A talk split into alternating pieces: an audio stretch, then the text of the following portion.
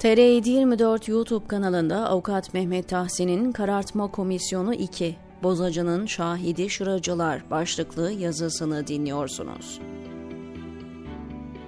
Önceki yazıda 15 Temmuz darbe girişiminin aydınlatılması için kurulan Meclis Araştırma Komisyonu'na davet edildiği halde gelmeyen isimleri ele aldık. Bu yazının konusu da komisyona gelip bilgi veren isimler. Öncelikle bilmemiz gereken Meclis Komisyonu'nun 3 aylık çalışması sonucunda ortaya koyduğu raporun buharlaştırılmış olması. 4 Ekim 2016 ile 4 Ocak 2017 tarihleri arasında 22 ayrı oturumda toplam 142 saat toplanan komisyonun taslak raporu 25 Kasım 2017 tarihinde Başkan Reşat Petek tarafından açıklanmıştı. Komisyonun diğer üyeleri raporun son halini görmediklerini, kimin tarafından yazıldığını bilmediklerini ve muhalefet şerhlerinin rapora alınmadığını ileri sürdüler. Buna rağmen apar topar meclis başkanlığına teslim edilen rapor orada kaybedildi ve yayınlanmadı. Tartışmalar üzerine Komisyon Başkanı Reşat Petek kendi internet sitesinden raporun tam metnini yayınladı. Gazeteci Barış Pehlivan'ın paylaştığı bir kulis bilgisine göre raporun bu haliyle yayınlanması Türkiye'nin uluslararası arenada zor durumda kalmasına, tazminatlar ödemesine yol açacağı ve Gülen cemaatinin işine yarayacağı için basılmamış. Komisyon Başkan Yardımcısı Selçuk Özdağ da bu kulis bilgisini doğruladı. Rapora göre komisyona gelip bilgi verenler arasında bir kısmı ilahiyatçı olan akademisyenler, siyasetçiler, askerler, emniyetçiler, gazeteciler, eski MIT müsteşarı ve siviller var. Konuşanları tek tek ele almayacağım çünkü bir kısmının verdiği bilgiler değerli olup o bilgiler nedeniyle raporun yayınlanmaktan vazgeçilmiş olması da muhtemeldir.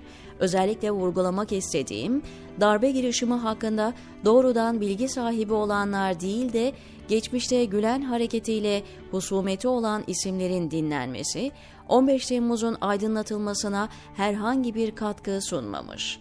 Komisyonun ilk toplantısı 7 Ekim 2016'da yapılıyor.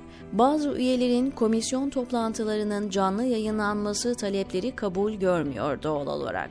Kimlerin dinlenmesi gerektiğine dair bir liste yapılıyor. İlk toplantı ve sonraki toplantılarda yakın tarihe kadar Gülen cemaatinin organizasyonlarında boy göstermek için birbirini ezenlerin şimdi daha fazla nasıl kötüleyebiliriz yarışına girmiş olmaları dikkat çekiyor.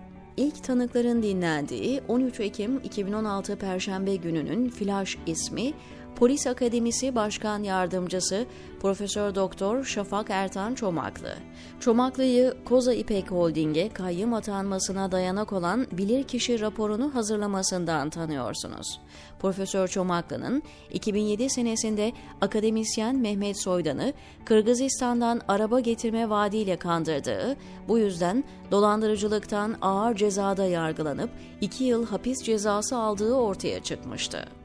İşte bu profesör Koza İpek Holding'in hesaplarında hiçbir hata bulamadığını itiraf etmiş ancak Türkiye gibi hassas ekonomik şartlara sahip ülkelerde böylesine yüklü miktarda parasal değerlerin çevrildiği kurumsal yapılarda hiçbir hatanın olmaması iktisadi, teknik ve ticari gerçeklere uygun değildir.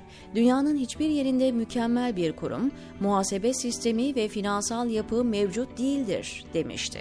Şafak Ertan Çomaklı gibi defolu birinin defosuz, hatasız bir yapı için bunları söylemesi yadırganamaz. Peki 15 Temmuz hakkında ne demiş olabilir bu dolandırıcı diye toplantı tutanaklarını baştan sona okudum. Anlattıklarından büyük resmi gören AKP trollerinden bir farkı olmadığı anlaşılıyor.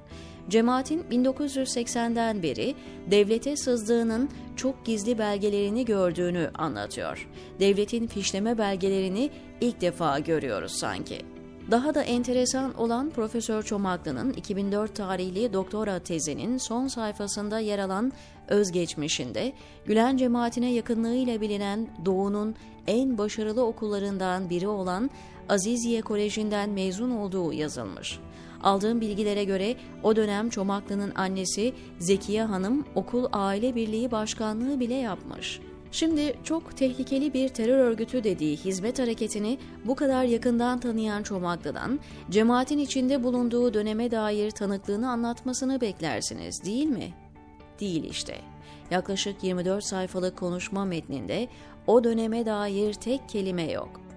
Yerli milli Escobar Galip Öztürk Komisyona konuşan en dikkat çekici isimlerden biri de Metro Holding'in sahibi Galip Öztürk. Darbecilikle suçlanan Gülen cemaatinin finans kaynakları hakkında bilgi almak üzere komisyona davet edilen Galip Öztürk'ü TR724 okurları yakından tanır. Galip Öztürk, 22 yıl önce işlenen bir cinayete ilişkin yargılandığı davada cinayetin azmettiricisi iddiasıyla müebbet hapis cezası almış ve Yargıtay cezayı onamıştı. Tam hapse girecekken 17-25 operasyonu imdadına yetişti. Camiadan olduğunu iddia ettiği polisler ve yargı mensuplarının kendisine kumpas kurduğunu ileri sürerek yeniden yargılama istedi ve infazın durdurulması talebi kabul edildi. Bu arada hem Sabah gazetesine hem A Haber'e çıkan Galip Öztürk, cemaatin kendisinden istediği parayı vermeyince nasıl tutuklandığını, aslında ne kadar namuslu ve dürüst bir iş adamı olduğunu ballandıra ballandıra anlattı ve böylece hapse girmekten kurtuldu. Muteber bir iş adamı olarak daha büyük vurgunların peşine düştü. Nitekim 15 Temmuz'u araştıran meclis komisyonuna verdiği ifadenin sonunda Koza İpek Holding'e talip olduğunu bile söyledi. Galip Öztürk, komisyonda kendisinin geçmişte Gülen cemaatine para yardımı yaptığını ancak 2009'da kozmik odaya girildikten sonra bir aydınlanma yaşadığını, o yüzden cemaatle arasına mesafe koyduğunu anlattı. Ancak komisyon üyelerinden hiçbirinin aklına Galip Öztürk'ün kirli geçmişini sormak gelmemiş. İki yıl sonra hesapta olmayan bir gelişme oldu ve Yargıtay Ceza Genel Kurulu, Galip Öztürk hakkında 11 Ekim'de verilen müebbet hapis cezasının infazının devamına karar verdi. Bu karardan bir gün önce haberdar olan Öztürk, soluğu Gürcistan'da aldı. Müebbet hapis cezası olan biri, köşe bucak saklanması gerekirken Erdoğan'ın baş danışmanı Hidayet Türkoğlu'yla elçilik rezidansında hatıra pozları verdi.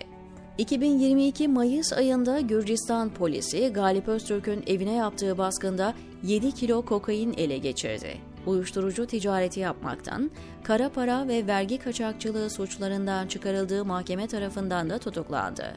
Meclis komisyonunda milli manevi değerlere saygılı, hayırsever bir iş adamı profili çizen Galip Öztürk'ün içinden yerli milli Escobar çıktı.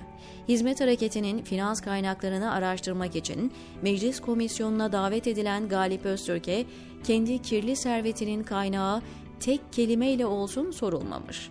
Böylesine suça batmış birinin tanıklığına nasıl güvenmişler o da ayrı bir tartışma konusu. Komisyona konuşan 50 kişiden problemli gördüklerimi ele almaya devam edeceğim, diyor Mehmet Tahsin TR724'deki köşesinde.